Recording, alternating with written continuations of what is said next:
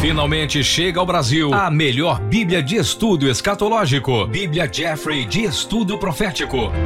Um estudo profundo sobre todas as profecias bíblicas, desde Gênesis a Apocalipse. Uma Bíblia completa para você entender as profecias bíblicas. Bíblia Jeffrey de Estudo Profético, distribuído pela BV Books em todas as plataformas de venda online ou pelo WhatsApp 988894349. Bíblia Jeffrey de Estudo Profético. Saudações musicais, meus queridos, sejam bem-vindos a mais um vídeo do canal. Eu sou Márcio Coutre, professor de música, e você está assistindo mais um, uma live aí do Café com Bolacha. E hoje a gente está numa live muito mais do que especial, um café com bolacha muito diferente, que a gente está recebendo aí um convidado mais que especial, além dos nossos dois convidados, o nosso time aí titular de sempre. E eu já quero apresentar é, o primeiro convidado, que ele já é da casa. Ele que é professor de história, historiador, que ele é cantor, vocalista da banda Behind the Cross. Acertei. Gustavo Hoft, seja bem-vindo, Gu, mais uma vez. Prazer, pessoal. Boa noite. É mais um prazer, é mais uma honra estarmos aqui, né, nessa noite, mais uma vez aqui no Café com Bolacha. Dessa vez entrevistando uma pessoa que é muito importante aí para o segmento da, principalmente da música internacional, que foi lançada no Brasil e de alguns filmes aí que é de conhecimento da grande maioria aí que foram lançados no Brasil por eles. Então hoje vai ser um bate-papo muito legal. Para quem não me conhece, eu me chamo Gustavo Wolft, eu sou professor de história, como o Márcio já falou. Sou também é, eu tenho um blog sobre. Eu faço resenhas de, de discos de rock e metal cristão, né? Que é o Mundo dos Álbuns. E também. que mais que eu sou? Ah, tá. Sou vocalista do Behind the Cross. que mais que eu sou? Foi boa.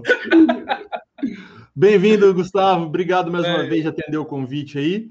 Ele que é da área da contabilidade, mas ele também é músico, guitarrista, lá da cidade de Londrina, Paraná. Emerson Lemes. Grandes amigos, Márcio, Gustavo, que legal estar aqui com vocês de novo, mais uma vez, para conversarmos, desta vez sobre uma produtora, né? Hoje o assunto vai ser diferente, vai ser bacana, vai ser muito legal. Bom, o Márcio já falou, eu sou contador, sou também músico, para mim música é quem lê partitura, e eu não faço consigo separar um risquinho de uma bolinha daquelas que aparecem nas partituras. O Márcio até tentou me ensinar uma época, mas não deu certo. De todo modo, eu brinco de tocar violão, de tocar guitarra, canto em uma banda de rock and roll também. E trabalho com contabilidade, principalmente na perícia é, previdenciária, tem alguns livros publicados nessa área também. E estamos aqui hoje para conversar com o, a nossa turminha e o nosso convidado mais do que especial que o Márcio vai apresentar agora. Maravilha. Pessoal, então, como o Gustavo já deu um spoilerzinho aí, também estava na, nas divulgações, né? É, hoje a gente está tendo o prazer de estar tá recebendo Cláudio Rodrigues, que ele é da empresa da BV Books. E a BV Books não trabalha só com livros, né? Mas tem uma história aí com filmes, com CDs. Cláudio, muito obrigado aí pela sua presença, muito obrigado de ter atendido aí o nosso convite. E você fica à vontade para contar um pouco da história. Como é que é? BV Books, é BV Filmes? Como é que, como é que funciona? boa noite. Primeiramente, boa noite, Márcio. Boa noite, Gustavo, Anderson. É um prazer estar aqui com vocês, né, para falar um pouquinho mais, né, contar algumas coisinhas engraçadas, contar alguns rolos, contar algumas coisas que aconteceram aí no meio da música gospel americana, dos filmes, né? Sou grato a Deus por, por esse momento. São 30. Hoje eu estava pensando, meu Deus, já são 37 anos, né? 37 anos. Parece, quando eu olho, quando eu lembro de algumas coisas que aconteceram, eu assim, meu, como passou rápido, né? Uhum as coisas. E a gente está aí, está aí para agora falar um pouquinho da nossa experiência, falar um pouquinho da nossa história, para que as pessoas conheçam, né? Às vezes você já ouviu uma música, já viu um filme, já assistiu um filme da BV Filmes Editora, né? Esse é da BV Filmes Editora. Mas não sabia que era da BV Filmes. Então agora nós vamos aí bater um papo sobre isso. Legal. Ô, Cláudio, e a, continua sendo BV Filmes ainda? É, continua sendo. É, agora nós é, continua sendo a razão social BV Filmes Editora, uhum. mas a, a, fantasia nós mudamos, né? Porque o filme agora, a música está nesse negocinho aqui, nesse aparelhinho aqui. Então uhum. a gente é, mudou a, a, o nome fantasia para BV Books Editora, mas a razão tá. social continua como BV Filmes Editora. Cláudio, você falou que já está mais de 30 anos aí nesse mercado, né? 37. 37. 37. Anos. Como é que era, foi o comecinho? Como é que era o comecinho? Como é que era a realidade do mercado? Aliás, é uma, é uma palavra que eu quero usar bastante, porque é um assunto que me interessa muito, que é essa questão do mercado, sobretudo do mercado gospel, né? o entretenimento gospel, que isso também mudou muito, acredito, que de 30 anos para cá, né? Como Sim. é que era lá no é. começo? É. Era, era tranquilo? Você teve, tinha resistência? Como é que é? Conta pra gente. E você já começou era, com filme? Como é que, como é era, que foi o começo? Era gostoso. O, o, início era gostoso, né? Era gostoso e trabalhoso, né? Você, eu tinha um projetor 16 milímetros, aquilo pesava mais do que um chumbo, né? Eu tinha nove projetores, né? Para quem não conhece, projetor 16 milímetros, tenho 8 milímetros, que, que era a, a, câmera onde as pessoas filmavam em 8 milímetros. O 16 milímetros, é, realmente, é dizer, que, é, que é 1 centímetro, ponto 6, né? 16 milímetros. Então, onde as pessoas filmar, é, projetavam é, filmes no interior. Todos os cinemas do interior eram em 16 milímetros. E o 35 milímetros, onde era exibido nos cinemas, nos cinemas gigantescos, nos cinemas grandes. Então, uhum. nós projetávamos filmes nas igrejas em 16 milímetros, né, com as máquinas de 16 milímetros. E isso era. Nós começamos por aí, onde eu comprei uma máquina do meu ex-patrão, eu estudava direito, e eu comprei essa máquina desse meu patrão e comecei a projetar filme nas igrejas. Uhum. E essa brincadeira, essa brincadeira de eu começar a projetar filme nas igrejas ao final de semana, me, me trouxe até aqui, né? E a gente está aí é, trabalhando, foram tantas e tantas projeções, a cruz, o punhal, o inferno em chamas, o céu para os crentes, o refúgio secreto e tantos outros filmes que nós projetávamos da missão Billy Graham, né? Nós alugávamos esse filme da missão Billy Graham que tinha lá em São Paulo uhum. e projetávamos aí para o Brasil todo. Tudo filme da época do Emerson. É. Opa, assisti tudo. É, eu posso fazer uma pergunta?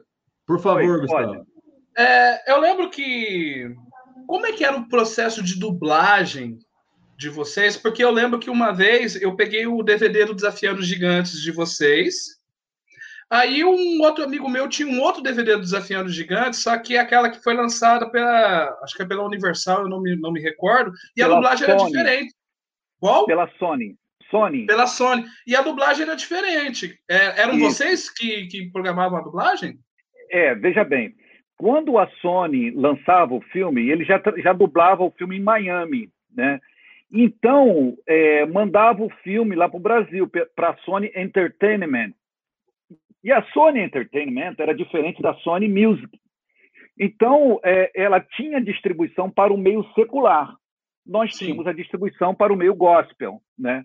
Mas eles usavam a palavra rezar, né? É, eu percebi é, isso. E algumas palavras assim que no meio evangélico não não dava para fazer. E como eu já estava envolvido na dublagem, né? Eu já conhecia os estudos de dublagem, eu já frequentei, já fiz curso de dublagem, já, já, já, fiz a imitação de muitas vezes do Pato Donald. E aí a gente trabalhou demais nesse, nesse, nesse ponto aí. Né? Eu aprendi muito com, com o nosso querido, é, amado, é, recebeu alta esses dias, é, Orlando Drummond. Né? Foi um professor para mim. Uma lenda. É, é, Orlando Drummond, que é, Caramba, é, Scooby-Doo. Orlando Drummond. É, Scooby-Doo, é, Ixi, o Seu Peru, da escolinha do professor Raimundo. Enfim, então a dublagem dos filmes, quando nós recebíamos, nós passávamos uma depuração. Quando dava para dublar com o mesmo dublador, nós fazíamos essa dublagem. Quando não dava, nós dublávamos todo o filme completo. Mas a maioria dos nossos filmes eram todos dublados, todos, todos. Bacana. Maravilha. Deixa eu dar uns boa noites aqui rapidinho. Ó. Quero dar uma boa noite aí para dona Maria Cristina, minha mãe, sempre presente. ai, ai, ó, mandar um abraço para meu pai também, maestro Cleuris Couto, falando que o trio Essa hoje. É redação é... ficou meio estranha, hein, maestro? O trio hoje é de quatro. Leidson Oliveira, Estudos Bíblicos. Leidson, é, seja muito bem-vindo. Sempre assisto os vídeos do canal da BV, documentários e filmes. E a primeira dama aí do bacharel, do Nascido de Novo, Vanessa Bolota, está na área, dando boa noite para todo mundo aí. Boa noite. Sejam bem-vindos, tá bom? Uh, ô, Cláudio, e aí vocês começaram então nessas projeções, né? E aí, qual foi o próximo passo? O que, que aconteceu no mercado? O que, que a... Bom, como tudo evolui, né? As coisas vão alterando, vão mudando, né? Nós começamos a entrar para o caminho do VHS. Nós pegávamos, uhum. pegamos os filmes 16 milímetros e começávamos a buscar onde nós poderíamos transformar o 16 milímetros em VHS. Foi aí que nós começamos a, a fazer a distribuição é, do VHS. Né? Talvez algumas pessoas é, é, não conheçam né, aquelas fitas grandes. Existiam duas, dois tipos de fita. Né? Aí o Anderson é do tempo dele, que era o VHS o e o Betamax. Emerson. É, é, isso, Emerson, isso. perdão. Era, era do tempo dele. Então, ou seja, é, é VHS e Betamax. O Betamax era da Sony, o VHS era um tipo um universal, né? Uhum. Então aí nós começamos a distribuir o, o, em VHS. Depois, né, veio aí a, a, a, a evolução, passamos para DVD, né? Aí veio aquela história toda, né? locadoras evangélicas. Nós abrimos a primeira locadora evangélica do Brasil, do Brasil, né? Então, nós, eu juntava vários filmes, tentava, eh, não era tanta coisa assim, né? Mas a gente tentava botar alguns filmes para locação, daquilo que a gente já conhecia, do caminho que nós. Então foi muito fácil, porque eu comecei no 16 milímetros. Então eu vinha, uhum. eu vinha acompanhando a transformação dessa mídia, entendeu? Uhum. E aí é onde nós é, passamos a, a, a, a trabalhar. Ô, Cláudio, aí essa locadora era um prédio próprio ou era dentro de alguma igreja? Como é que funcionava? Não, a locadora ela está, ela, ela era no centro do Rio de Janeiro, uhum. na Rua do Ouvidor, né? Número 30, na, so, na, no último andar no último andar. É isso aí, aí, ó. aí, ó. Ela enrolava todo no, no, no, cabeçote do vídeo, você tinha que tirar, você tinha que fazer. Meu pai querido, é isso, é isso aí mesmo. Tem uma travinha aí do lado, a gente botar. O cliente levava a fita boa, ele devolvia a fita destruída. Eita, era uma maravilha isso aí. Meu, era uma tecnologia muito interessante. É, é interessante que eu peguei uma fita dessa há pouco tempo, mostrei ao meu neto. Ele tem oito anos. E eu perguntei a ele: o que, que é isso? Ele olhou, olhou, olhou, ele não soube responder. Ele falou assim: vovô, não tenho a mínima ideia do que seja isso.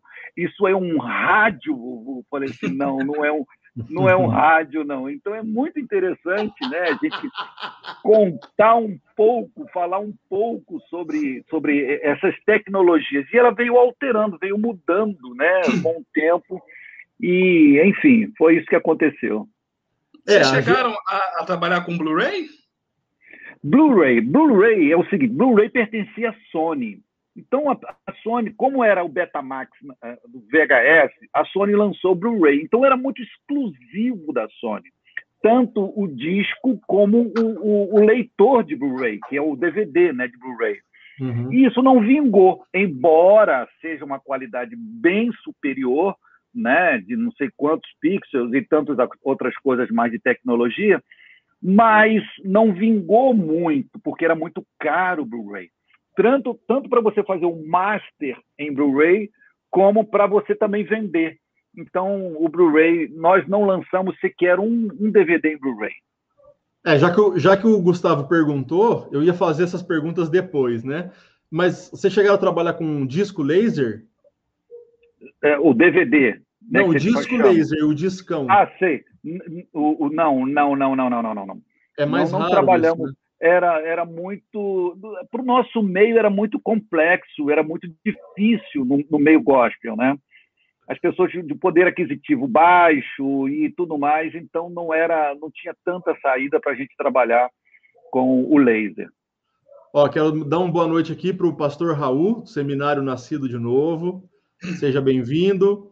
Ó, o Henrique perguntou cadê o pastor Raul, tá na área aí, ó. E o Leidson tá falando que ele tinha que abrir o videocassete toda vez que a, enrolava para desenrolar a fita. E a chave é já ficava já ficava no jeito na estante. É verdade.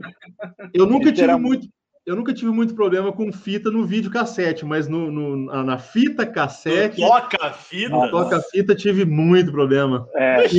Enrolava. Eu fita no é. toca fitas. Pegava aqui a canetinha Bic. Caneta Bic para girar. Encaixava certinho. É. Ô, Cláudio, é e, e, e você começou a trabalhar com música via vídeos? Ou você começou a trabalhar com música, com CDs também, com mídias de áudio? Como é, é que foi? Bom, como eu conhecia já os produtores de, de filmes, para mim foi muito fácil. Comecei a frequentar as feiras americanas de filmes.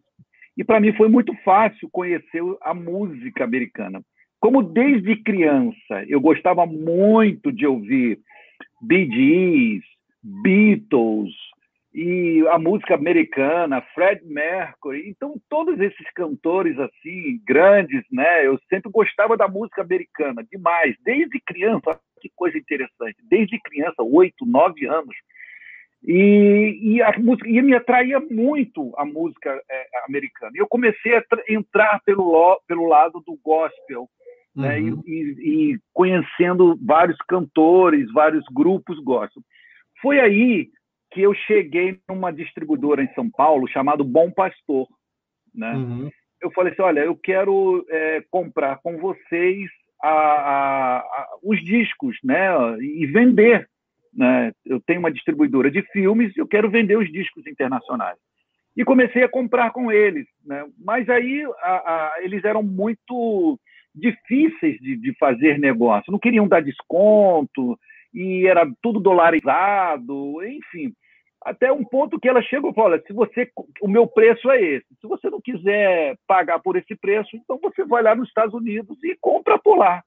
Eu falei, beleza, foi o que eu fiz, né? E até hoje é, são meus amigos, pessoal da Bom Pastor. São, é uma, ela começou com eles, né? A música gospel americana começou com a Bom Pastor e um maestro já falecido, Valdemir de Carvalho. Não sei se vocês uhum. já conhecem, lembram do maestro Valdemir de Carvalho. Tinha sua filha que cantava, Cristiane de Carvalho. Então, a música gospel americana no Brasil tinha também tem outros grupos, né? O Som Maior que fazia muitas versões em português, né? Mas em cantar, em trazer a música mesmo americana cantada em inglês no Brasil, começou pelo maestro Valdemir de Carvalho, veio pela Bom Pastor, depois convergiu para a distribuidora da BV Books. Legal. Ô, Cláudio, e já que você teve contato com o pessoal dos Estados Unidos, eu queria também entrar num assunto aqui que é a questão cultural, principalmente da, da chamada música gospel, né? A gente sabe que no Brasil tem uma, uma cultura que o entretenimento ele, ele, ele soa como pecado em algumas, em algumas é, como é que eu posso dizer? Não é em algumas denominações, mas, por exemplo, os Estados Unidos ele é muito mais aberto com essa questão de música para entretenimento, consegue separar o que é entretenimento, o que é música para culto. Você podia falar um pouquinho desse público brasileiro, se você teve alguma dificuldade, ou, ou se isso foi tranquilo, ou se não é diferente, estou fazendo uma leitura equivocada. É, a, a, música, a música gospel americana, ela também tem um pouquinho do que a gente ouve que não são evangélicos, que a música, é, a gente chama, é, tem a palavra secular, né? Usamos muito esse termo, a uhum. música secular, para identificar aquilo que não é evangélico. Uhum. Então, é, quando eu cheguei, né, eu, eu, sou da Igreja Batista, né, muito tradicional. Uhum. Então, quando eu cheguei, eu, eu, era quase que obrigado a assistir os shows de música, né, das apresentações dos grupos, né, porque eu era distribuidor da Sony Christian Music, da Warner Christian Music, da EMI Christian Music, da Osana Music, da Integrity Music. Então eu era quase que obrigado a assistir os shows de toda essa turma, né? Você citou, citamos aí em offline no No Bride, né? Citamos no Stripe também. Então eu uhum. assisti essa essa moçada, essa turma toda. E para mim ver, falei, meu pai, eu não vou levar essa música para o Brasil, eu não vou distribuir isso no Brasil, uhum. não, não, não dá. Então eu estava entrando num conflito muito grande, entendeu? Uhum. Em relação, falei assim, para, pera, não, não é tanto assim, né? Existe público, existe aqueles que gostam, Uhum. Né? Eu fui, aí, ó, o Stripe aí, ó.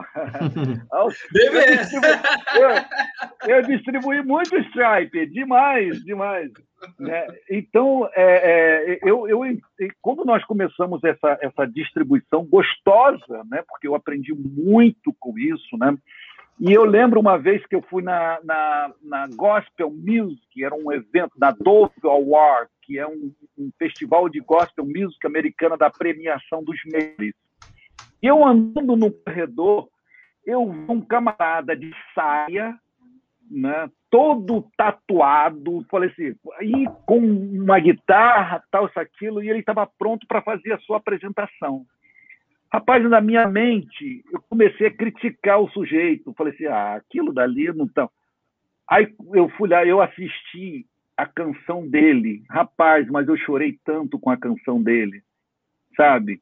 Aí caiu por terra tudo aquilo que, sabe, toda aquela capa que a gente coloca na nossa frente. Então, isso me ajudou muito nesse comportamento que eu tinha em relação a alguns cantores e, e por aí. Né? Então a música, a música gospel americana realmente tem uma diferença muito grande da brasileira, né?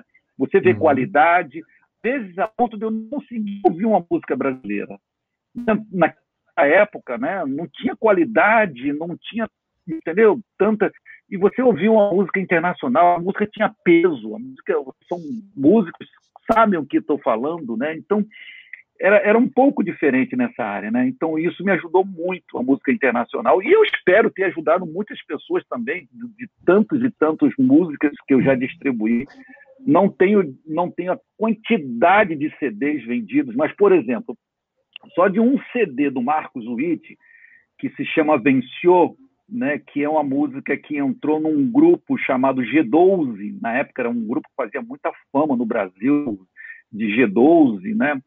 e a música venceu, entrou nesse grupo e só por causa de uma música desse CD eu vendi mais de 300 mil CDs.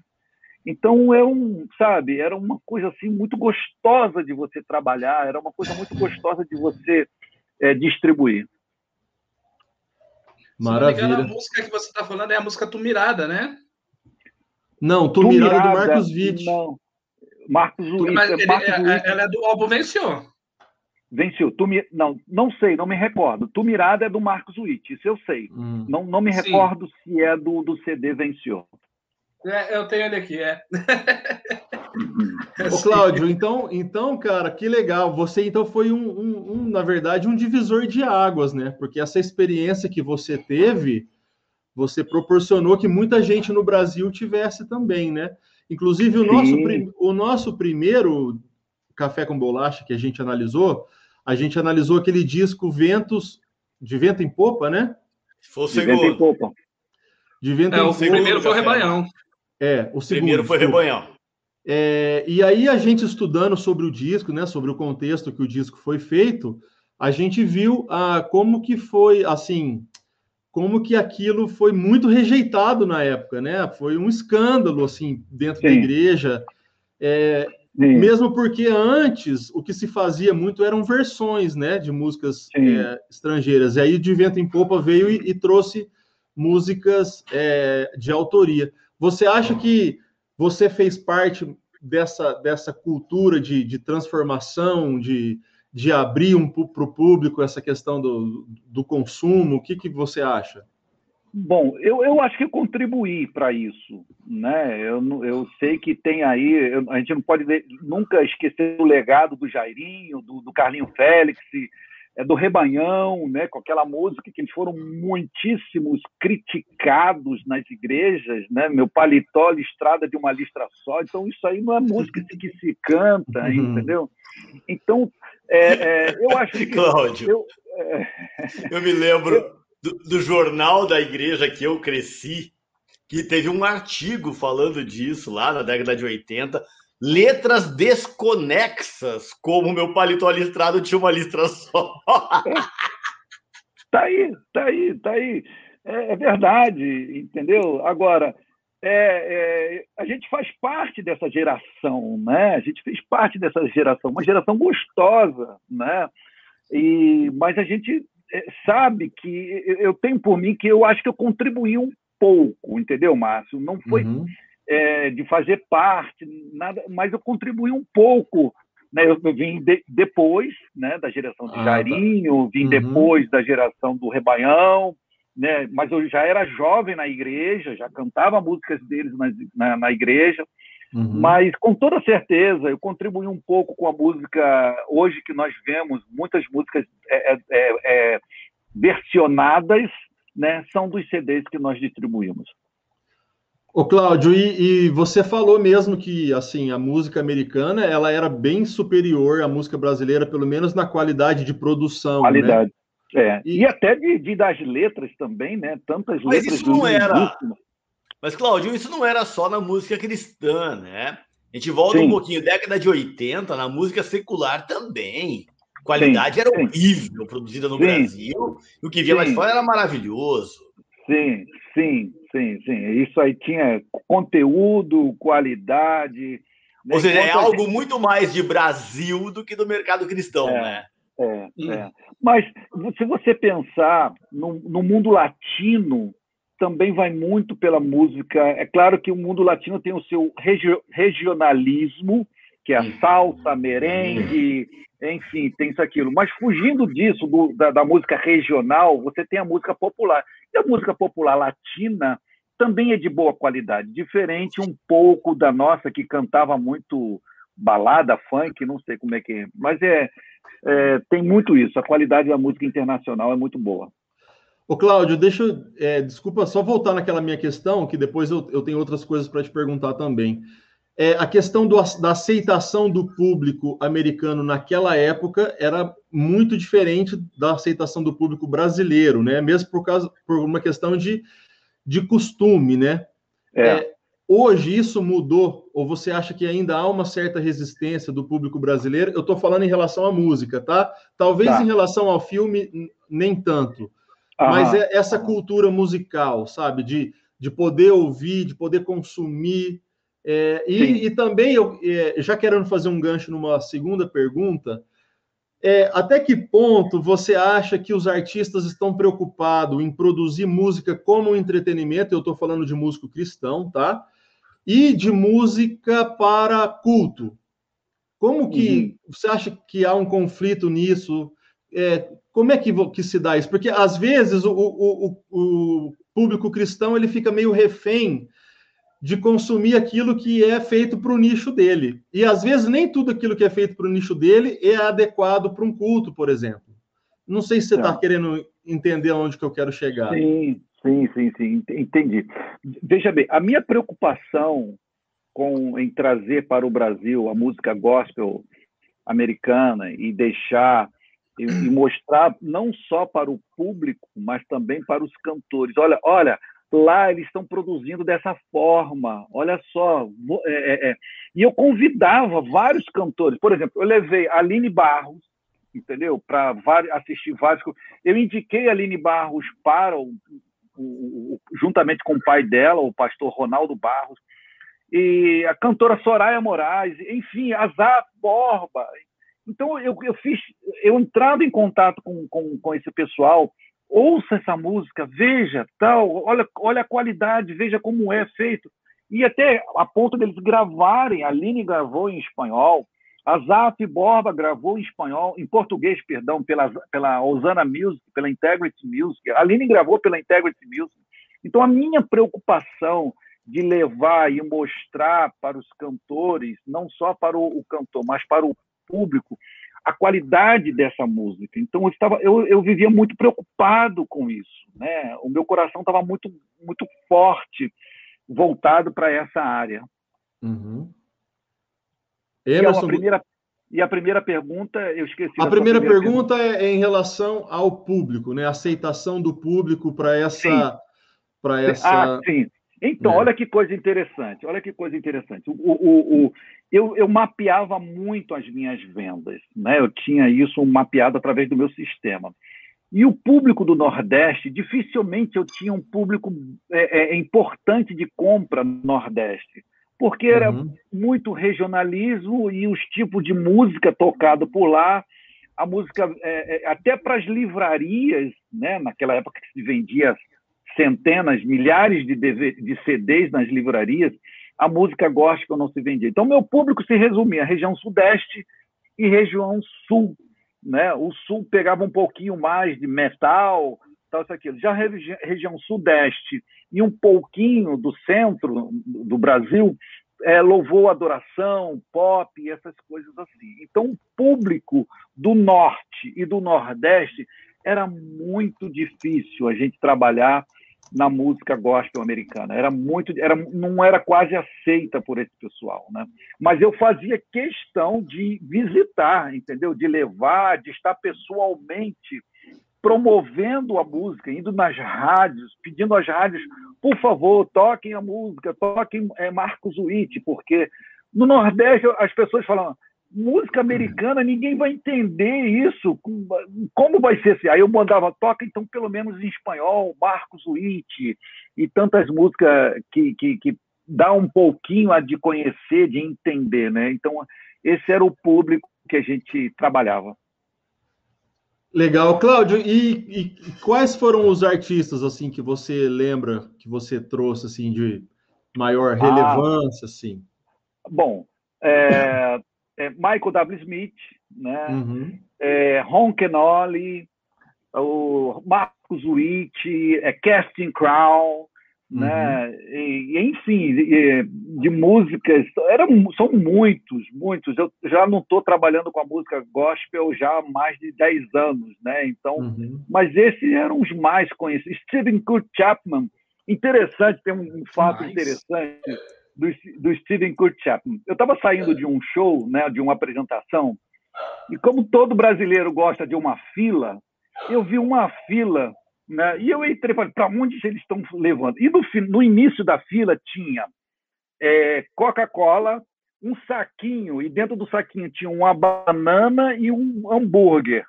E eu estava com uma fome, rapaz. Eu falei assim: opa, eu vou entrar nessa fila para pegar a Coca-Cola a banana e o hambúrguer. Aí eu entrei na fila, né? Aí o ônibus parou. Todo mundo que estava pegando o saquinho estava entrando dentro do ônibus. Falei cara, eu olhei para olhei para minha agenda, não tinha mais nada. Falei assim, esse pessoal deve ir para algum parque, alguma coisa. Eu vou entrar nessa fila. E eu entrei na fila, rapaz. entrei na fila, sentei lá no meu banquinho, colhidinho lá, com medo de alguém aparecer, pegar o nome, alguma coisa assim. Aí sentou um americano do meu lado. E começou a puxar papo, tal, aquilo, você é da onde? O meu inglês muito mal, você é da onde, que não sei o que tal. Aí eu perguntei, para onde nós estamos indo? Aí ele falou você não sabe? Eu falei assim, não tenho a mínima ideia. Aí ele falou assim, então tá bom, espere. Eu falei assim, puxa vida, tô, eu doido para sair daquele ônibus. Aí o ônibus foi embora. Quando o ônibus está andando, vem uma senhora, começou a distribuir uma, uma, uma folha e todo mundo, e ela passou no vídeo do ônibus, todo mundo começou a cantar um coro de uma música. Eu não conhecia, conhecia o cantor, que era Steven Kurt Chapman, mas o coro não tinha a mínima ideia. E ela repetiu. Foi da onde nós saímos até onde nós chegamos. Aonde nós chegamos? Num estúdio de gravação. todo mundo que estava ali era para fazer o coro da música de Stephen Kurt Chapman. Então, Uau. Então, isso foi, foi muito engraçado isso para mim. Eu falei assim, graças a Deus eu fiz parte de um CD do Steve Kutchab. Agora, se foi, se foi gravado, eu não sei, mas eu estava lá. Depois, depois Sensacional! Ô, Cláudio, quer dizer... Então... Pode falar, pode falar. Aí depois ele apareceu, tal, isso aqui, mas foi muito legal, muito engraçado essa cena, né? De... Aí depois voltamos para o mesmo lugar, foi muito, muito divertido mesmo, né? Ô, Cláudio, e no mercado existe uma, uma, uma roda assim que gira, que é o seguinte: o artista ele grava, aí ele faz uma turnê e para poder vender aquele, aquele que ele gravou. Geralmente era assim naquela época. Sim. No meio gospel também era, você chegou a trazer alguém para cá para poder Sim. ajudar na divulgação. Sim. Como é que quem que você Como trouxe? Tem alguma história legal? Como eu conheci muitos cantores, por exemplo, eu trouxe o Petra, né? Eu lembro muito bem do show do Petra, é, Ron Kenoli, Michael W. Smith, o Marcos Witt e outros cantores que não eram tão conhecidos assim, né? Nós levávamos para as igrejas, mas as igrejas lotavam, porque era um cantor em inglês, um cantor que cantava em espanhol, tanto aquilo. Então, onde a gente levava a música era muito, é, o cantor era muito é, recebido, muito bem recebido, né? Mas uhum. o, o, os cantores de mais de renomes que enchiam, que lotavam, eram Ronquenoli. Nós, o último que nós trouxemos foi os Gators, Gators Vocal Band. Então, nós trouxemos os Gators ao Brasil, fizemos uma turnê em quatro capitais. Né? Quando eu digo eu, não fui eu exatamente, né? tinha os promotores. Eu era a ponte, eles não sabiam como chegar a esses cantores, né? e eu fazia isso. O único cantor que eu promovi tudo foi o Marcos Witt, a primeira vez que o Marcos Witt esteve no Brasil, e eu tive a felicidade de trazê-lo aqui no Brasil e a infelicidade de fazer, de promover o show, porque só, meu Deus do céu, só me trouxe problemas. né? Você lidar com tanta, lidar com ECAD, lidar com bombeiro, lidar com não sei o quê, é uma coisa terrível. Isso né? foi no Rio? No Rio de Janeiro, numa, num parque que existia lá no Rio, nós lotamos o parque, chamado Terra Encantada. Uhum. Era um parque que tinha uma, uma, uma, proposta de ser semelhante a Beto Carreiro alguma coisa assim, e nós levamos o Marcos Witt ali no parque.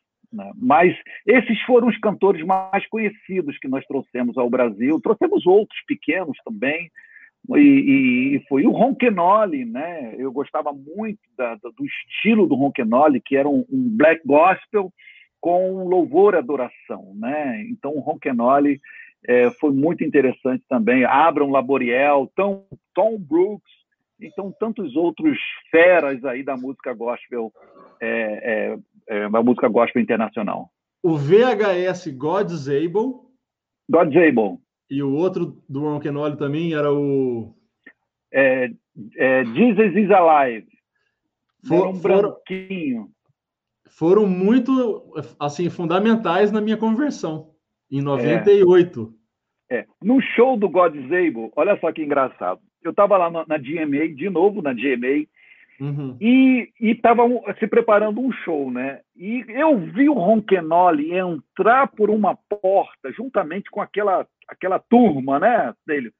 Eu falei assim, caramba, eu, é o show do Ronquenoli, eu quero sentar lá na frente.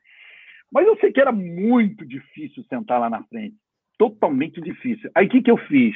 Eu fui para o banheiro, peguei a minha gravata, botei a minha gravata, apertei tudinho certinho, botei o meu paletó, e eu todo assim, e tinham dois seguranças, dois parrudões lá na porta, e eu tô vendo lá uma turma indo, né? Falei, aquela turma vai entrar. Rapaz, eu fui por, como brasileiro, eu fui por detrás dele e me meti na turma. Aí eu entrei junto com a turma ali naquele naquele, naquele show ali, driblei a, a, a, a, segurança, sentei no primeiro banco. Eu tive o prazer, rapaz, de, de ver no primeiro banco a música ali, o, o auditório lotado, lotado, lotado, lotado. para ver o Ronquenoli, todos. Todos ali eram convidados, né? não, eram, não era ingressado, não era, não era pago o ingresso, eram todos convidados. Uhum. Eu era um dos convidados, mas eu sabia que eu ia sentar lá atrás, bem lá atrás. Então eu falei, eu vou, eu vou dar uma aqui de, de espertinho e vou entrar no meio desse pessoal. E tantos outros que eu assisti, Sixpence None the Rich, né, que até hoje toca-se a música deles. Olha que coisa Kiss interessante, né? Kiss Me, oh, como toca o Kiss Me nas rádios, em tantos outros lugares. É Inclusive nas seculares, né? To tocou muito, muito na secular. There muito. She Goes, é, aqui no Brasil, na versão do Sixpence, foi tema de uma propaganda de absorvente de absorvente. Foi tema de, de, também de uma de um dano, de um de um iogurte, alguma coisa assim, e, e, tocou muito num filme, né? O There She Go tocou muito num filme, então isso promoveu muito a, a, a o grupo, né? O Kiss Uhum. Depois a, a cantora, a solista, ela, ela saiu do grupo, e o grupo se, é, o grupo acabou, né? Infelizmente, quando há um grupo e aí sai, eu vou vou tentar carreira solo, mas não deu certo. Uma pena. Maravilha. Então, eu falei 98, mas na verdade foi 96. Porque ah. 98, em eu acho que julho de 98, não lembro, foi a primeira vez que eu fui para a cidade de Londrina. Eu estou em Barreto, São Paulo, eu e o Gustavo, e o Emerson está em Londrina. E aí eu conheci o Emerson em 99. Uhum. E aí a gente congregou junto lá um tempão. E uhum. só que antes de mudar para lá, eu, eu, passei no vestibular, depois mudei para lá, fiz música na UEL, mas antes eu fui é, para ver o. Teve um evento no, numa igreja lá. Como é que chama aquela igreja do, da Presbiteriana? Espaço Esperança? No Espaço Esperança, onde o Abraham Boreal estava. Não sei se você lembra disso, Emerson. Lembro, lembro. Em 98. Aí a gente participou de um congresso lá de louvor e ele estava. E assim, uma pessoa de uma simplicidade. Muito e grande. as pessoas não sabem, né? Porque assim, as pessoas que, pelo menos, que assistiam o VHS aqui achavam que aqueles músicos faziam parte de alguma igreja, né? E se uhum. você olhar, se, se, você der uma busca no, no, no Wikipedia do Abraham Boreal, você vai ver que ele fez pouquíssimos trabalhos gospel. Sim. E o Abraham Boreal é um baita do músico, inclusive ele gravou com ela Fitzgerald, ele gravou com Milton com... Nascimento, Roberto Mil... Carlos. Eu conheci o, o Laboriel e ele foi engraçado que eu subi ao palco num, depois de uma apresentação da Integrity, eu estava lá em Mobile, Alabama, uhum. e numa apresentação dele, do Tom Brooks, né, e chamou todos os distribuidores da Integrity em, em todo o mundo, e eu fui um deles. E, no, e ele falava português, olha que coisa interessante. é porque ele é mexicano, falava, né? É, justamente, ele falava ele é português. É, uhum. E ele falou assim: Ah, eu tenho, eu tenho alguns amigos no Brasil. Ele falou assim: É mesmo? Eu falei assim: Caramba, quem são? Ah, ele, Milton Nascimento, é, Roberto Carva. Pô, legal. grandes amigos, grandes amigos, né? Ele falou que fez baixo em alguns disco do Roberto e alguns discos do Milton Nascimento. Então, é, é uma turma é uma turma realmente de respeito. É. Tem um, um, outro que é evangélico e eu tive o prazer de conhecê-lo também, que é Pedro Eustáquio. Né? O nome dele é Pedro Eustáquio. Ele trocou muito com o Iane, não sei se vocês, claro, devem conhecer o Iane, né? O, o, lá o maestro Iane né, justamente, é aquele da flauta, o Pedro Eustáquio é aquele que tocava a flauta, e ele fez toda a trilha sonora, olha que coisa interessante, do, do filme Jesus, do filme não, A Paixão de Cristo, do filme A Paixão de Cristo, ele fez toda a trilha sonora do filme A Paixão de Cristo. Ele tem para mais de 600 instrumentos de sopro, e a maioria foi ele quem fez. A maioria foi ele quem fez. Então, se você que está nos ouvindo agora, está nos assistindo, se você pegar o filme A Paixão de Cristo, de Mel Gibson, toda a trilha sonora é do, do Pedro Eustáquio. E é um cristão, é um, é um cristão convertido. Olha que coisa fantástica. E toca para mais de não sei quantos cantores famosos aí do mundo todo. Sensacional. Inclusive, tem um disco da Ella Fitzgerald com a Brana Boriel na guitarra, é, na, no baixo. no, baixo. Joe Pass na guitarra, tocando só música do Tom Jobim. Ah, é. Uma, eu estava fazendo, eu lembro quando eu estava fazendo mestrado em São Paulo, eu ia para a Livraria Cultura passar o tempo. E eu vi esse DVD lá. Rapaz, a hora que eu vi, eu não acreditei. E, e o Alex Acunha tocando percussão, que é o mesmo que tocou no God's Able também, né? God's Able, é. Alex Acunha, grande e eu, é, eu tenho dois, eu tenho dois CDs aqui do Laboriel com o Justo Almário tocando sax e o filho dele tocando bateria, que hoje ele é baterista do Paul McCartney. Olha aí. O Abe Laboriel Jr., que esse sortudo aqui já foi ver ao vivo e eu não fui ainda. Duas vezes, inclusive. Ele fica pegando no meu pé que eu gosto de Beatles, mas ele já foi no show do Paul McCartney e eu nunca fui. Você sabe claro. que essa coisa do, do músico ser cristão e viver de música fora do meio cristão, eu, bom, eu cresci dentro da igreja, então não conseguia enxergar isso, não entrava na minha cabeça, naturalmente. Aí na década de 90, a igreja Renascer em Cristo veio para Londrina, comecei a frequentar a Renascer, conhecer aquele movimento, porque fez parte dessa transformação da música cristã no Brasil, né? E, e tinha o Renascer Praise, que era o uhum. grupo lá de, da, da bispa lá, enfim. E ela tinha um baixista muito bom, não sei nem o nome do cara. Mas um dia tô eu vendo o Jô Soares e ele estava entrevistando o Calbi Peixoto, o Calbi lá, dando entrevista dele, não sei o quê, beleza, eu tô assistindo o jogo. Aí ele foi fazer a canja, foi, foi cantar uma música, e eu olho aquela banda, aquele contrabaixo verde, falei, conheço esse baixo. Conheço esse cara? Será que ele se desviou? a primeira coisa que veio à minha mente. Aí, aí caiu a ficha. Emerson, ele é músico. Ele vive de ah, música.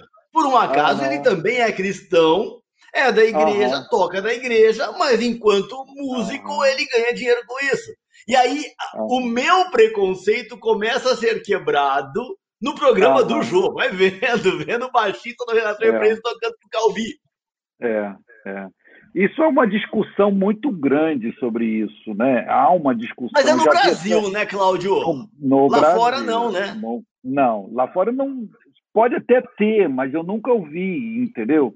Mas no Brasil já havia até debate em rádio sobre isso. Nossa! Eu, eu conheço muitos músicos, muitos, que tocam nas noitadas. A minha tradutora, por exemplo, a minha tradutora de, de, de livros, né, ela é vocalista e ela toca nas noites. Né? Além dela fazer tradução, trabalhar como tradução, ela tem uma voz lindíssima. Tem um grupo dela, que é um trio, né? Ela e o esposo, mais o, o irmão do esposo, e os três tocam noite, entendeu? Então sobrevivem disto, né? Então é, eu espero que é, nesse, é por isso nesse, nessa... é, é por isso que eu falo que eu não sou músico cristão. Eu sou um cristão músico. é aí que está a diferença. É verdade. Aí que está. Ô, Cláudio, é, desculpa. Para ver desculpa. como é que é, o Márcio, é, eu tenho esse disco aqui do Michael, hum. esse aqui, o Healing Rain, de 2004. Nesse disco, ele gravou Bridge Over Troubled Water, do, Sim. do Simon Garfunkel. Isso. E que o Elvis regravou essa música, tudo. Se fosse aqui Isso. no Brasil, ia ser um escândalo. Sim. Seria um escândalo. Justamente. É, na verdade, eu queria chegar aí na onde a gente chegou, né? Eu comecei com aquelas perguntas para o Cláudio, perguntando é, da aceitação do público cristão é, em relação à música de entretenimento e, e, e assim o, o, brasileiro ele não sabe separar as coisas, né? Ele, e, e outra coisa, e é, como ele não sabe separar, ele acaba querendo trazer muita coisa que é de entretenimento para culto. E às vezes não cabe, mesmo que é do segmento cristão, não é uma versão de música secular, é, é... mas não cabe, né? E aí a gente, a gente chega num, num, ponto que é isso que o Claudio falou, né? Que existe, não existe uma unanimidade no Brasil em relação a esse assunto. Uhum. Ô, Cláudio, e já que a gente está falando isso, você acha que isso atrapalha um pouco o mercado É, como, como que você enxerga isso no Brasil? Bom, é, na época, sim. Certo. A igreja brasileira é muito tradicional, né? Muito tradicional. Então, na época, atrapalhava muito, né? Não podia se falar nisso, né? Você tinha que ser é, é, somente né, tocar num grupo evangélico, cantar no coral da igreja. E é, hoje eu né, mudou-se muito a música, né? Muitos cantores que cantavam hoje são pastores. Né? Eu conheço muita gente que cantava e convergiu para o pastorado, entendeu? Uhum. E eu não, não, não me recordo. E aqueles cantores que faziam grande sucesso hoje estão vivendo pelo a música eletrônica, né? Lá o pinga-pinga da música eletrônica na internet. Enfim, eu acho que hoje não se fala tanto nisso, né? mas antigamente não se podia falar nisso, não. Era muito complicado uma situação dessa. Ô, Claudio, a gente está vivendo uma situação nova agora, né? A gente começou, não sei se a gente já estava ao vivo ou não, que a gente está agora na geração do streaming, né? É, até uma pergunta do, do, do Leandro, do canal N Games, ele falou: a pergunta para o Cláudio, como é que essa questão do streaming afetou o mercado, a questão também da pandemia, do pessoal ter ido muito agora para as redes sociais. É, como é que está, Cláudio? O que, que mudou? Como, onde, como é que o mercado tem se adaptado? Uhum. Olha, era, era na época da, da, da, da música física, do CD, né? É, ninguém acreditava que o CD ia acabar, né? E eu já me antecipei, né? Eu já tinha me antecipado, me convergindo, me convergindo para o, o, os livros, né? Isso foi em 2005. Então, 2005, eu já comecei a diminuir, comecei a diminuir a minha curva na venda dos CDs e DVDs. Por quê? Eu já sabia que, porque nos Estados Unidos já estava é, acontecendo isto, né? Os Estados Unidos sempre é uma uma aula Referência, né? hoje. Eu, eu, não sei se vocês sabem, eu estou falando com vocês de Miami. Eu já estou aqui em Miami, né? Vim participar de uma de uma reunião, de uma feira sobre livros, né? Então já aqui é, é, é, é uma é uma referência para mim, né? Aqui já é uma referência. Então isso já estava acontecendo. E as pessoas não estavam acreditando, não, e estavam comprando CD, as livrarias estavam comprando CD. Eu falei assim: olha, o CD vai terminar, o CD vai acabar, vai terminar. E, as, e os grupos evangélicos não estavam querendo fazer isso, não estavam querendo convergir. Veio tudo isso, veio a mudança, o CD acabou, né? a música nunca vai acabar. A uhum. música nunca, nunca vai acabar. Mas, né, se vocês devem saber aí, muitos cantores que gravavam até dois discos por ano, hoje não se grava uma música, né? Porque está difícil vender uma música, né?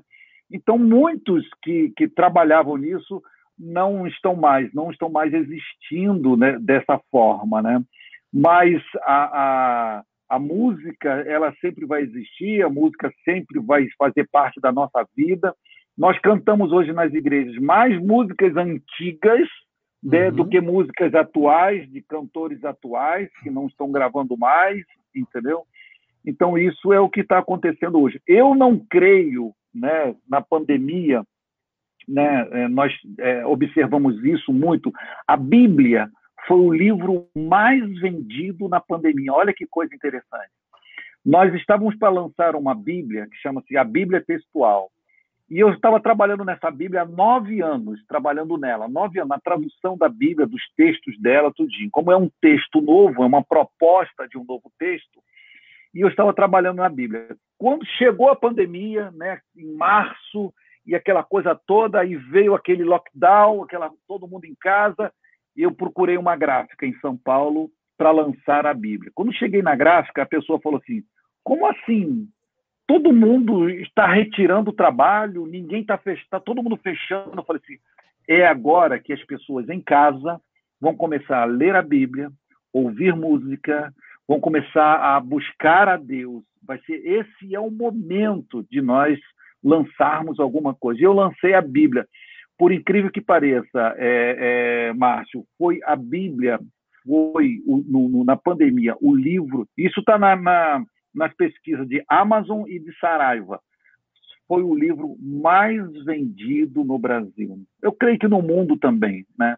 Eu creio que no mundo também. Então, a pandemia é, trouxe aí uma nova perspectiva das pessoas analisarem os fatos. Olha que coisa interessante. Antes de eu ir para de acontecer tudo isso, eu fui na China num evento que tinha lá de da, da Canton, Canton Fair. É uma feira mundial aonde você, meu Deus do céu, é, é um mês de feira. Você encontra de tudo, tudo, tudo, tudo, tudo. Se você quer distribuir alguma coisa no Brasil que se é feita na China, vá nessa feira. E eu, olha que coisa interessante, isso me chamou muita atenção eu, eu fiz o meu check-in, não tive contato sequer, isso foi em 2017. Eu não tive contato sequer com alguém da companhia aérea.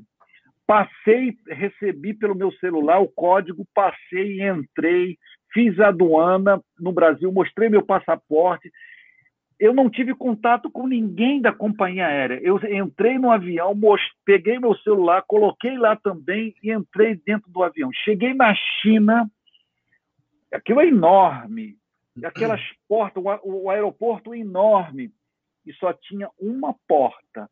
O guarda de máscara, usando em 2017, já usando a máscara, e, aquela, aquelas, e ele com o termômetro nas pessoas, medindo então, para você ver como o mundo estava mudando já em 2017, 2016, 2018, para todas esse, tudo isso que nós estamos hoje, vivendo hoje. Né? Uhum. Então, o cantor que tem o seu, o seu projeto vendendo música na internet, no Brasil isso não funciona mais. Né? As pessoas dificilmente né, é, aquelas senhoras, aquelas pessoas de 40 anos, de 50 anos, né, não sei se continuam baixando música né, pela internet. E o cantor também, não sei se ele vai colocar, invertir, fazer uma inversão de valores em músicas, entendeu? Que não sei quanto custa hoje uma produção de uma música. Então isso está muito complicado, já diferente daqui dos Estados Unidos. Né? Agora há pouco uhum. tempo eu assisti Amy Grant Michael W. Smith. Michael W. Smith reuniu várias pessoas num rancho. Ele tem um rancho e ele reuniu várias pessoas nesse rancho. Eu assisti ao vivo o show dele. Incrível a quantidade de gente para lançamento do novo disco dele. Olha que coisa interessante. Então, isso né, tem feito a música. É claro, nós estamos num país diferente, Estados Unidos está muito à frente da gente, mas muitos cantores ainda, eu acho que é, é, cantores nacional, nacionais aqui aí do, do, Brasil devem olhar, ter a sua visão para os cantores americanos. O que eles estão fazendo aqui? Como eles estão agindo aqui? Isso com toda certeza. Quem conseguir fazer vai estar na frente de muita gente. É porque assim, o contato que eu tenho com alguns músicos hoje, quando se lança, se lança um single, né? Até eles estão usando esse termo de novo, que era um termo usado muito no começo, né? Antes de você lançar um LP, você lançava um single e, compacto, e, agora eles né? e agora eles o compacto, exatamente. E é o que eles estão fazendo, só que aí fica dependendo é. de cliques, né? Aí Sim. joga no, no, no, nos canais de streaming então, já, nos Estados Unidos já tem alguma coisa diferente disso? Já, já. Eles já trabalham muito sobre isso, muito, demais mesmo. Você tem, o, tem todas as plata, várias plataformas. Aqui nos Estados Unidos tem várias plataformas de streaming, várias, não somente é, as mais conhecidas que nós sabemos, mas tem várias, né? Então eles lançam lá e vendem lá um pouquinho de cada dos seus CDs. Agora, aquela coisa, por exemplo, o Kirk Franklin, né? Nós lembramos do Kirk Franklin agora. O Kirk Franklin, no, no seu primeiro CD, no, seu, no, no, seu CD Rebirth, no CD Rebirth, é um capinha marrom, ele todo de branco, ele já, antes do CD sair, já tinha 6 milhões de cópias vendidas. Uau! 6 milhões de cópias vendidas. e uma pré-venda. Só um parênteses aqui, o Kirk Franklin, ele é um cantor interessante, né? Ele é um cantor que não canta, você já reparou? Isso, isso. ele fala... Ele não canta, ele não canta. Ele só ele, rege o coral, ele, é, é, ele é não, muito engraçado. Canta, é, ele não canta, ele, ele tumultua ali o pessoal, animando, tá aquilo, mas ele não canta. É verdade, você disse tudo. Mas é sensacional, gosto demais. Ô, Cláudio, desculpa, eu vou mostrar uns livros aqui rapidinho que eu tenho, que é até vou, não vou, não vou nem ampliar aqui, ó, porque eu tenho esse livro aqui do Marcos Witt, que é muito interessante o que fazemos com esses músicos. E tem um outro do livro do Marcos Witt chamado do... Oremos. Ah, é... sim, sim, sim, sim. E eu tenho esse aqui também do Ron Kenoli, ó, Exaltemos ao Senhor, também um livro muito legal. Aham, Ô, Cláudio, aham. e eu sei que você teria muita história para contar dessa fase da, da, das produções. E então vocês é, se transformaram na BV Books até por uma questão Isso. de adaptação de mercado? Foi, foi, justamente.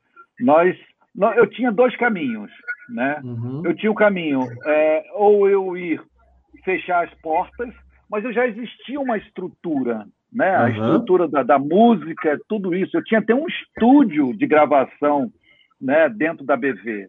E ali é um prédio, um prédio de quatro andares. Ou eu fechava as portas, ou eu ia para a, a, os livros. Como eu já conhecia todo o projeto de, da música, né, todos os distribuidores de música, conhecer os produtores dos livros foi muito fácil para né? Aí eu fui para, a, para os livros. E em 2010 comecei a questionar. E como é a Bíblia no Brasil? Uhum. Como é esse, esse negócio de Bíblia, né, tradução de Bíblia, venda de Bíblias?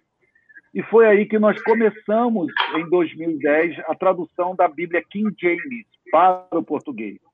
Né? Nós traduzimos a Bíblia King James, a versão 1611, para o português e hoje é uma das Bíblias é, mais bem utilizadas. Ah, é.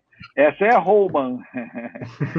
Eu trabalhei nessa Bíblia oito anos. Trabalhei no, no, estudo da Roman durante oito anos. Né? Esse é uma, uma Bíblia de peso. Essa é uma Bíblia de peso. Né?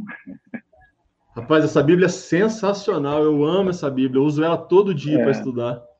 E vamos lançar agora a Spurgeon, né? a Bíblia é, é, expositiva, de estudo expositivo e aplicação é, pessoal dos Spurgeon. Pessoal que é aluno do Nascido de Novo aí tem que ter uma Bíblia dessa, que isso aqui ajuda muito nos trabalhos, viu? Não, o pastor Raul é um grande divulgador dessa Bíblia. Muitos, muitas pessoas que, que são do Nascido têm essa Bíblia também. Né? É, Cláudio, é, deixa eu te Na verdade, são duas perguntas que eu tenho para te fazer. É, no caso, é, quando você ainda mexia, não sei se você mexe ainda, quando mexia com a música, tinha algum cantor nacional que era da BV? Ou só música internacional?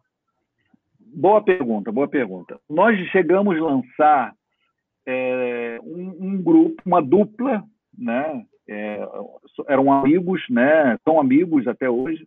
Nós lançamos essa dupla com o selo da BV, depois lançamos um grupo que me perdoe que eu não me recordo mais o nome deles, né? Lançamos esse, esse grupo. Então foi esses dois que nós lançamos no mercado, né? Mas era muito complicado, era um, era um relacionamento totalmente diferente do relacionamento que eu tinha com os americanos, né? O, o cantor nacional, para ele ingressar na, na, gravadora, ele queria logo um carro, né? Ele queria um, um, né, uma coisa. Na época era um Monza. Vocês lembram do Monza? Quem lembra do Monza? Monza quatro portas, com ar condicionado. Tinha que ser com ar condicionado. Né? Aquele Monza então, seria um, seria um prisma hoje. É, é, por aí, é, por aí né? Eu falei assim, olha, não serve não. Aí eu desisti de trabalhar com os cantores internacionais, entendeu? Era muito, para mim era muito complicado. Eu falei, não, eu prefiro receber o master, eu não tenho nada que fazer, é só mandar para a gravadora e fazer a divulgação. Eu distribuí mais de 500 CDs, 500 títulos de CDs. entre é, é, é country, é, Kenny Rogers, B.G. Thomas, é, enfim, tantas. B.J. Thomas que morreu recentemente, né? O B.J. Thomas? Não, o, o Kenny Rogers. Eu ia falar isso, do B.J. Thomas mesmo, faleceu recentemente. B.J. Thomas morreu semana ah, é? passada. Ou não sabia? Não sabia? Não é, o Kenny Rogers morreu no final do ano passado. É, o Kenny Rogers, eu sei, bem velhinho, morreu bem velhinho. 80 o e tantos anos. O Biditão, ô oh, rapaz, que surpresa, não sabia. É, Rock and Roll Lullaby, né? Isso. É, ele é. morreu semana passada ou retrasada. É, eu lembro que eu tinha um vinil do BJ Thomas lá na década de 90, na casa da minha mãe, deve ter esse vinil ainda. É, poxa Vamos fazer vida. um café com bolacha com ele, desse vinil. É, vale a pena. É, então, aí a gente distribuía essa turma toda, entendeu? Era muito gostoso, muito gostoso mesmo. Claudio, como é que está a BV hoje, então? Como é que é a, a rotina? O que, que vocês têm produzido? Tem, divulga Bom, o site para o pessoal, os produtos que vocês estão trabalhando. É só com bíblias, Bom, mas tem livros também. Como é que está hoje, Cláudio? É, hoje nós estamos, é, não vou dizer 100%, né, mas um 80% aí envolvidos em bíblias. Né? Uhum. É, eu acho que, como eu disse a você, a Bíblia foi o livro mais vendido na pandemia e vai ser sempre o livro mais vendido. Queira ou não, vai ser sempre. A Bíblia é o livro mais odiado, é o livro mais lido, mais rejeitado, mais estudado, entendeu? Não há, não há nenhuma é, situação diferente né, de nós não trabalharmos com a Bíblia. Então, hoje, o nosso foco é a Bíblia. Nós é, estamos trazendo para o Brasil um novo lançamento do Spurgeon, né, que, é, graças a Deus, tem sido são cinco anos de trabalho na, na Bíblia do Spurgeon e graças a Deus tem sido um, um trabalho muito gostoso, né? Um trabalho bem interessante, né?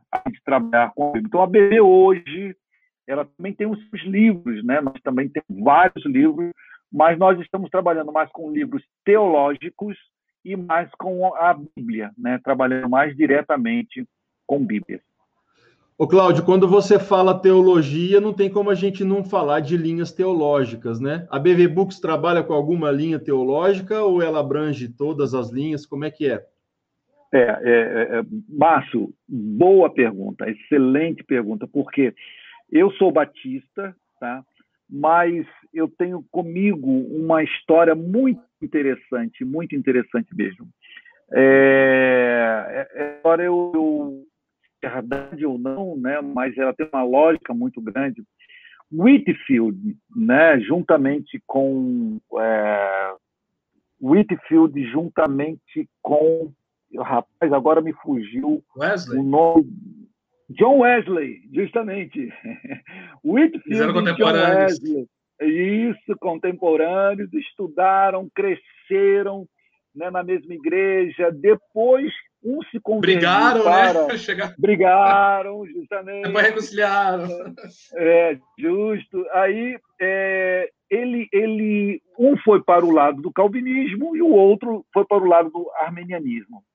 Uhum. E um aluno de Whitfield fez a seguinte pergunta para ele: Mestre, quando o senhor chegar lá no céu, o senhor vai encontrar com John Wesley? Aí o Whitfield, todo né? assim, de maneira. Não, o senhor vai ver o John Wesley. De maneira nenhuma eu verei o John Wesley. Não vou conseguir vê-lo lá no, no, céu. E os alunos ficaram maravilhosos, tal, eita, isso, aquilo. Aí ele completou: não vou conseguir vê-lo, porque ele vai estar tão próximo do trono de Deus, mas tão próximo e eu tão longe que eu não vou conseguir dizer quem. Então, isso, para mim, Spurgeon também fala, embora Spurgeon seja um calvinista muito, né, aquele calvinista do sangue, e o Spurgeon sempre falava, olha, é uma loucura você ter uma linha religiosa é, doutrinária, né, vamos dizer assim. Então, nós não, não temos a nossa publicação, né, nós lançamos essa sua Bíblia aí, que ela é uma Bíblia neutra, né, uma teologia neutra, mas em alguns pontos se convergem para o calvinismo. Nós estamos uhum. lançando uma Bíblia de Spurgeon, uma Bíblia forte, né, um calvinismo forte, ao, a, a, ponto de o Spurgeon dizer a sã doutrina calvinista.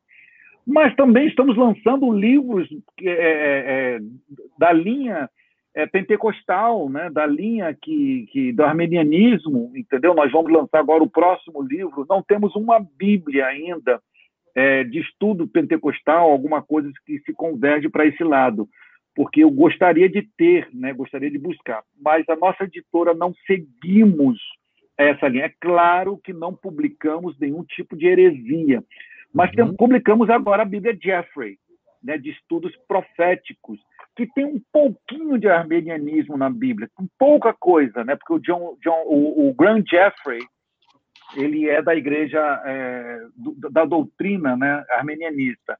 Mas ali ele publica e ele fala das, das doutrinas da, da, do, do, Apocalipse, né? Uhum. milenista, pré-milenista, é, e enfim, todas essas, essas doutrinas que, que seguem-se em relação ao arrebatamento. Mas ele não defende literalmente, é, firmemente, uma, um lado somente, entendeu? Então ele explica todos os lados. Então, os lançamentos que nós procuramos fazer é, é dessa linha, desse tipo de lançamento. Então, quais são aí o que está no forno aí que o pessoal pode estar tá esperando? A Bíblia do Spurgeon? A Bíblia do Spurgeon, né, que nós estamos lançando agora. Tem previsão, é, Cláudio? Olha, primeiro Deus, mas nós estamos pensando lançar agora em julho, no finalzinho de julho. Não ah, é? O finalzinho meu coração, ah, meu cartão de crédito. é, finalzinho de julho, se Deus quiser, a Bíblia está tá chegando aí para gente, entendeu? Agora também, e vamos lançar um livro, é, comentar, um comentário judaico do Novo Testamento. Muito bom comentário, né, falando sobre o, a, a visão judaica sobre Jesus. Muito interessante, muito interessante. É, é o do David Stern ou não? Isso, justamente. Nós estamos fazendo esse relançamento. Legal que era, do, era da editora Atos, e nós conseguimos agora, é, com algumas atualizações, nós conseguimos também algumas atualizações e estamos lançando esse livro. Na verdade, relançando, né, porque já existia, mas já há mais de, há mais de um bom tempo, acho que uns quatro ou cinco anos que esse livro está fora do mercado. Ô, Cláudio, o pessoal que quiser conhecer os produtos da BV Books, qual que é o site? Bom, nós nós temos, eu sempre gosto de apoiar os nossos parceiros, né? Nós temos um site, embora nós tenhamos um site na internet, mas eu uhum. sempre gosto de apoiar os nossos parceiros, né? Então, se você jogar lá a BV Books, né, veja aí qual é o parceirão que vai aparecer primeiro, ver os nossos produtos neles, uhum. ou então conhecer a nossa linha completa. Aí sim, nós temos o, nem todos os nossos parceiros possuem todos os nossos produtos, mas você pode conhecer os produtos todos da BV através do nosso site bvbooks.com.br. Certo. Bacana. Maravilha. Mais alguma pergunta, pessoal? É, o Cláudio, é, vocês falam, você falou, você citou a Osana Music, Integrity Music. Você teve contato com o Bob Fitts? Bob Fitts. Sim, o Bob Fitts, contato direto, não mas eu assisti um show do Bob Fitts na Integrity, ainda, quando ele gravava ainda os CDs pela Integrity, né? Eu assisti um show dele, uma pessoa totalmente dedicada à obra de Deus. Ele tem uma obra fantástica, né? De, de com, se eu não me engano, com o pessoal da África, com a missão da África, alguma coisa assim.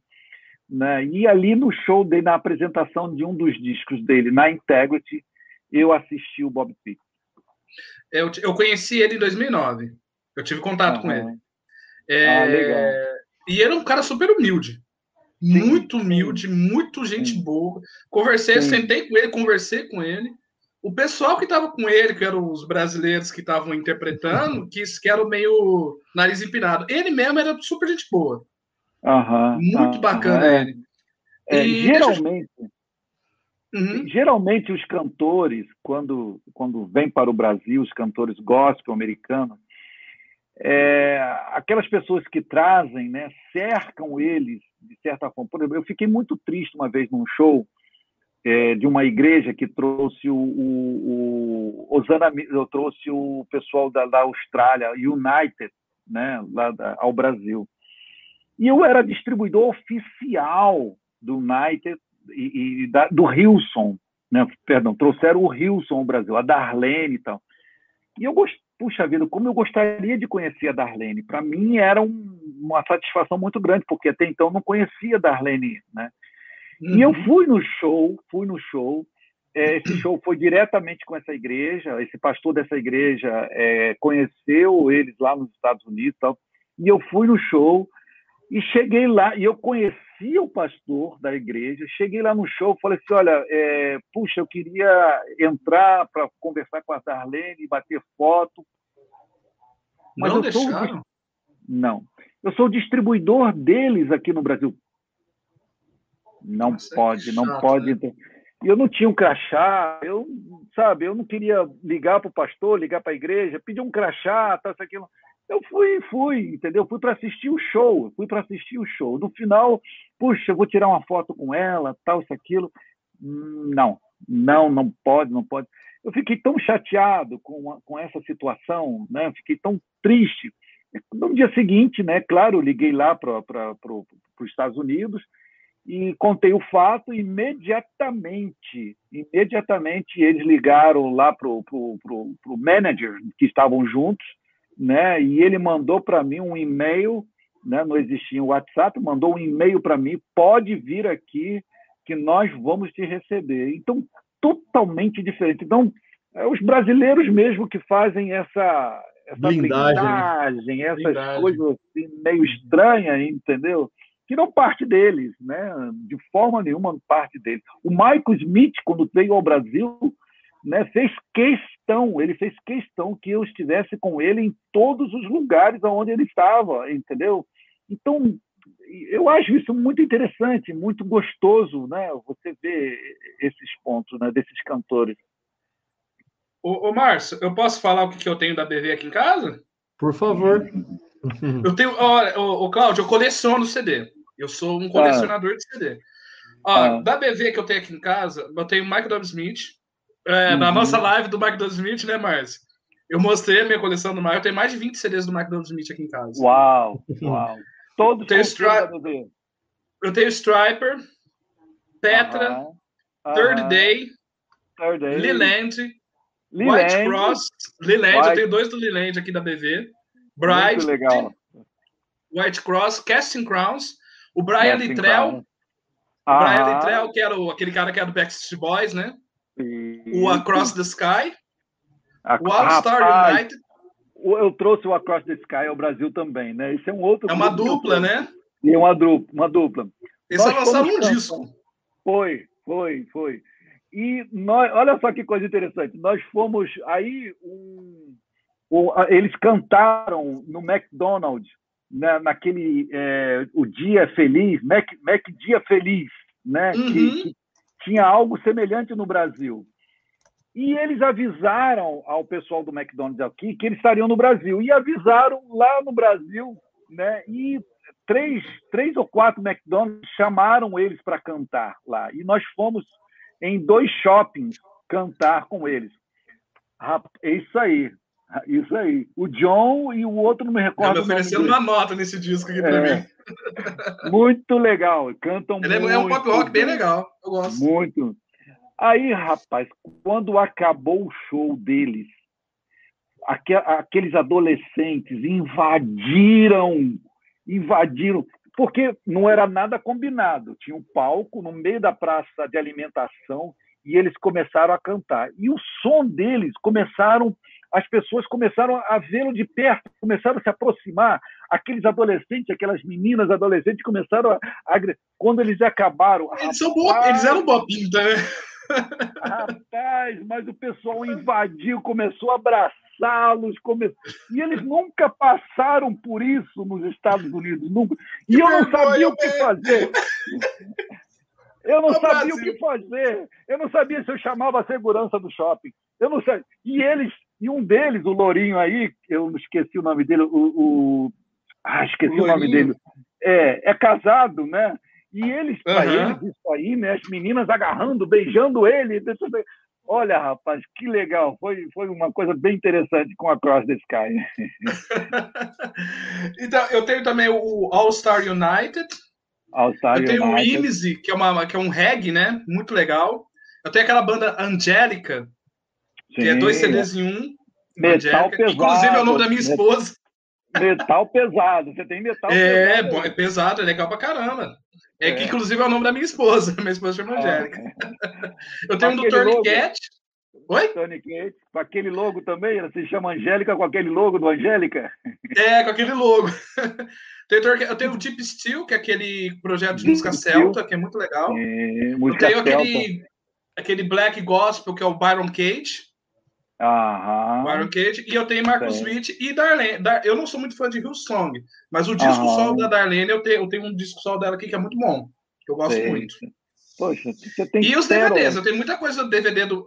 Falando nisso, você tem alguma coisa em estoque ainda? Olha, Aumenta vou- a minha coleção? Vamos, Acre- vamos conversar offline. Não, acredite se quiser. Eu não, eu não sei se eu tenho música no estoque, mas até hoje eu tenho DVD. Até hoje. É, E DVD. quando- né? Offline eu converso com você, é um DVD que eu tô interessado. Não, E você vai fazer eu- um trabalho, né? É pra fazer um trabalho.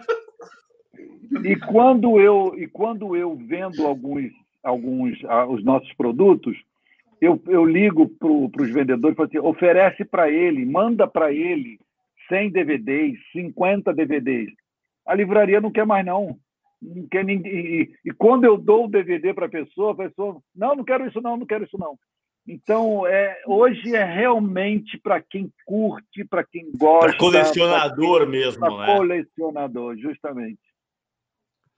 Cláudio, É. você, vocês têm intenção, você que é o cara ligado assim também nessa área cultural, além de Bíblias, você também tem alguns livros na área teológica, né?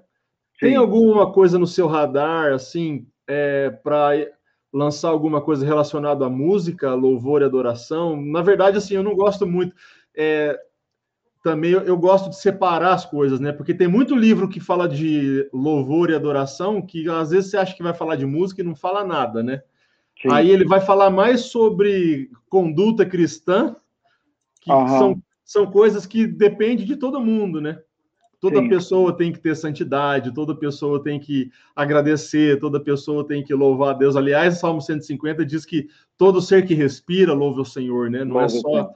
Mas, já que nessa área teológica, Cláudio, alguma coisa na área de história, história da, da música cristã, tem alguma coisa no seu radar, assim, para ser lançado? tenho, tenho dois, dois livros. Um que é do maestro do Marcos Witt, né? Hum. E nós temos o, o livro dele.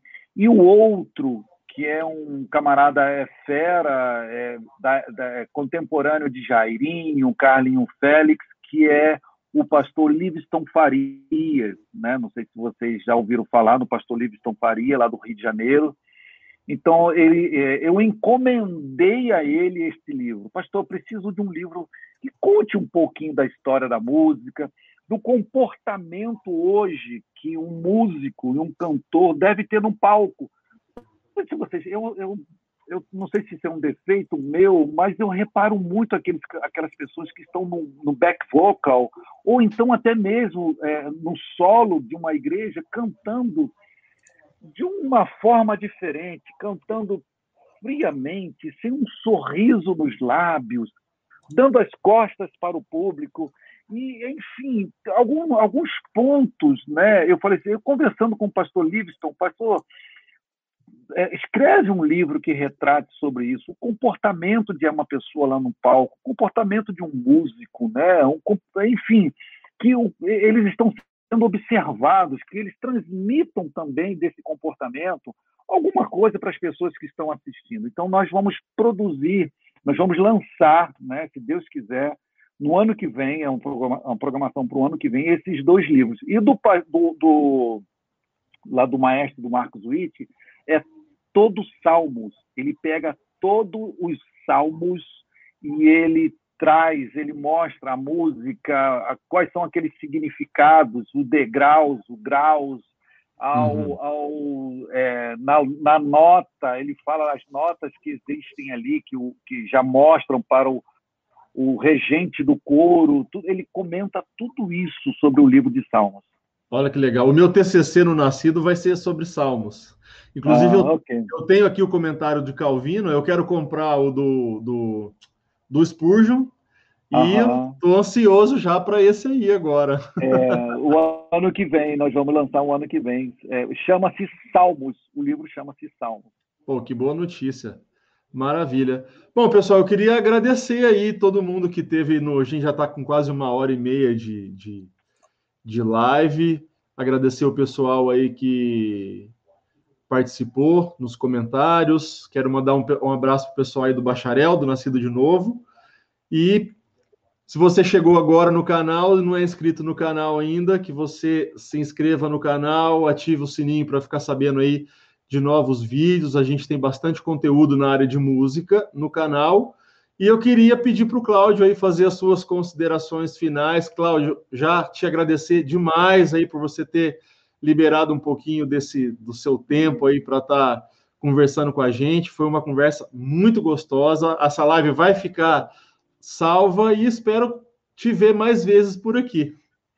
Márcio, eu agradeço, né? Foi um papo gostoso. Lembrar um pouquinho da música, lembrar um pouquinho do, do passado que aconteceu, né? E eu acho que aquilo que você disse, nós sempre buscamos contribuir um pouquinho, né, para o reino de Deus, né? Eu sempre questiono sobre isso. Se o que eu vou lançar, isso vai ser de uma ferramenta né, importante, tanto no estudo né, como no comportamento de um verdadeiro cristão.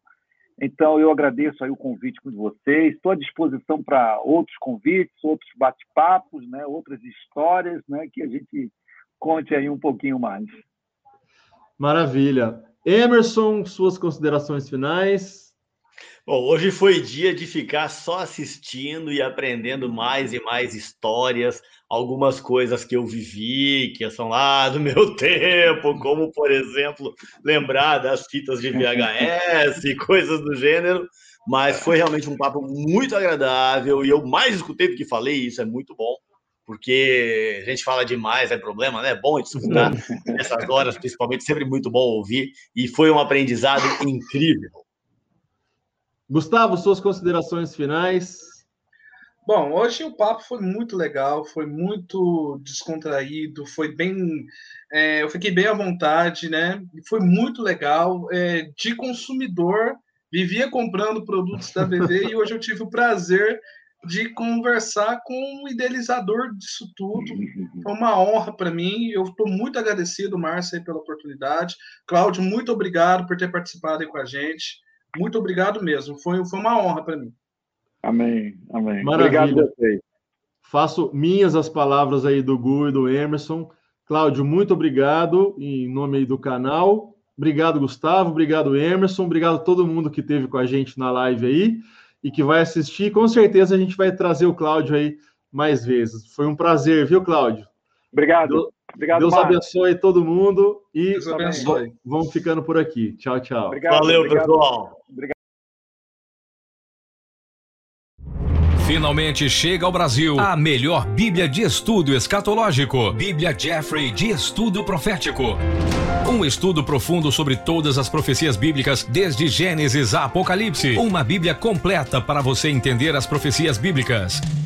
Bíblia Jeffrey de Estudo Profético, distribuído pela BV Books em todas as plataformas de venda online ou pelo WhatsApp 988894349. Bíblia Jeffrey de Estudo Profético.